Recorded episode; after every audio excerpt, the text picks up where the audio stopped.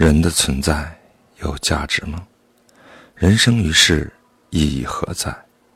当有人提出这类有关人的本质的问题时，我会做如下的回答：地球上，不，整个宇宙间存在的一切，都是因为具备存在的必要性而存在着。无论多么微小的东西，都是必要的。人类自不必说，森罗万象，一切事物都有存在的理由，哪怕是生长在路旁的一棵杂草，滚落在街边的一粒石子，也因为具有存在的必然性而存在着。不管如此渺小的存在，如果它消失了，这个地球。乃至宇宙就无法成立，因此存在本身就具有巨大的意义。这种说法不单是抽象的观念，在科学的世界里也获得了证明。这就是能量守恒定律，就是构成宇宙的能量的总和既不增加也不减少，而是恒定不变的。比如，我们燃烧一个物体。看起来它似乎消失了，实际上，这是变成了气体，燃烧后的残留物以及热量，其能量的总和仍保持不变。就是说，它并非消失，而是在能量的总和恒常不变的前提下，转换了它的模样、形态而已。因为能量的总和不变，所以无生物也罢。微小的物质也罢，它们全都是构成宇宙的不可或缺的元素。比如被奔驰的卡车弹进路边沟壑的石块，对于浩瀚的宇宙而言，也有其存在的价值。缺失了哪怕数百万兆分之一的微粒物质，宇宙的平衡也会因此而被打破。所以，没有不必要的存在。既然存在，就是构成宇宙的必要之物，或者说是必然性的存在。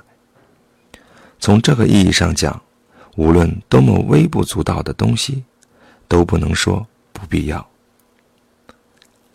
反过来说，世上没有多余的东西，缺少了任何东西，都会破坏宇宙的平衡。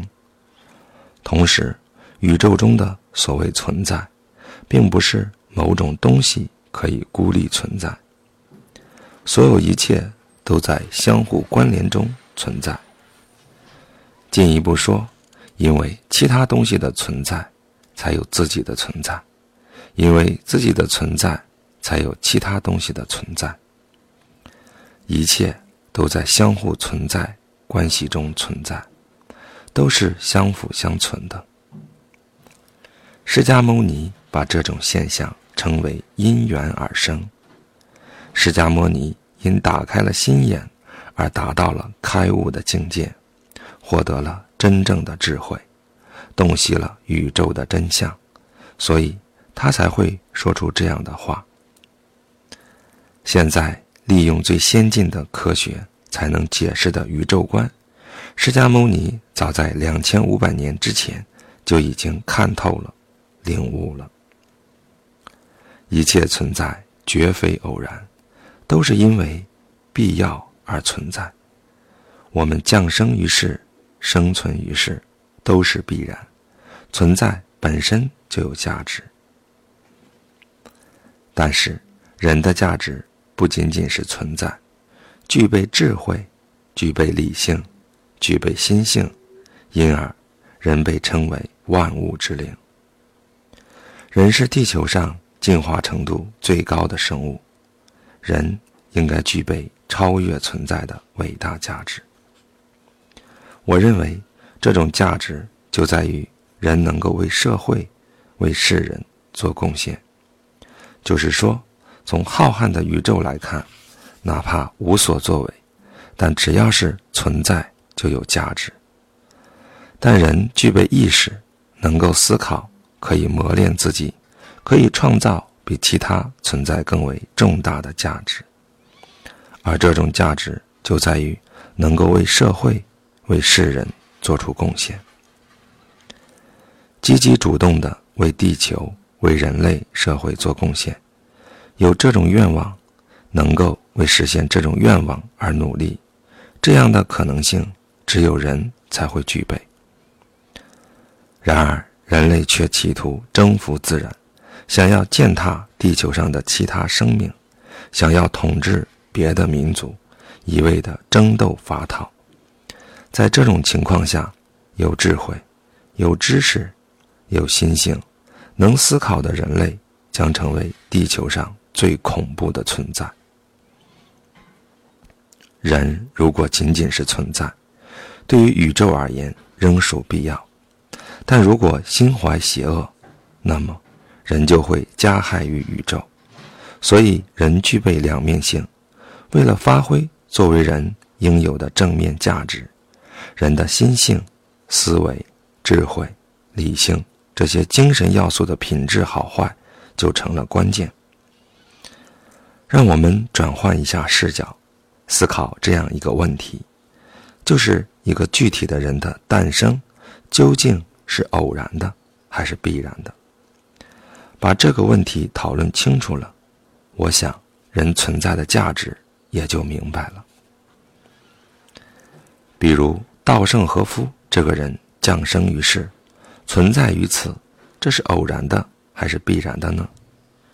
这又是一个困难的问题。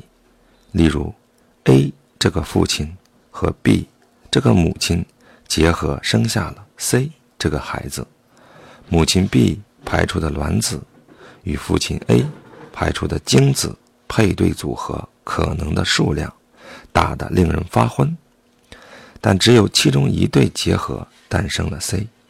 从现代人的理性来看，这纯属偶然；从结果来说，似乎属于偶然。但是我却认为，C 这个人是该生才生的，应该这么考虑才对。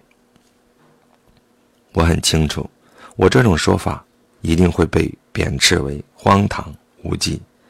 但是，如果一个人的出生、生存仅仅是偶然的产物，那么作为万物之灵的人的价值就会变得一文不值。如果只是偶尔被生了下来，那么生也好，不生也好，都无所谓。我想这是不对的。人应该更有价值才对。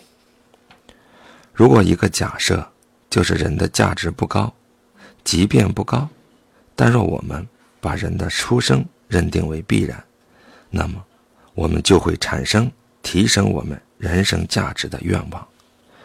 出生乃是必然，天生我材必有用。抱这样的观点，人生的意义、使命、热情等才会萌生出来。我认为。这样的思考非常重要。如果对这种哲学性的问题，硬要用所谓的科学的方法来剖析，下一个简单粗暴的结论，那就会导致蔑视他人价值的胡作非为。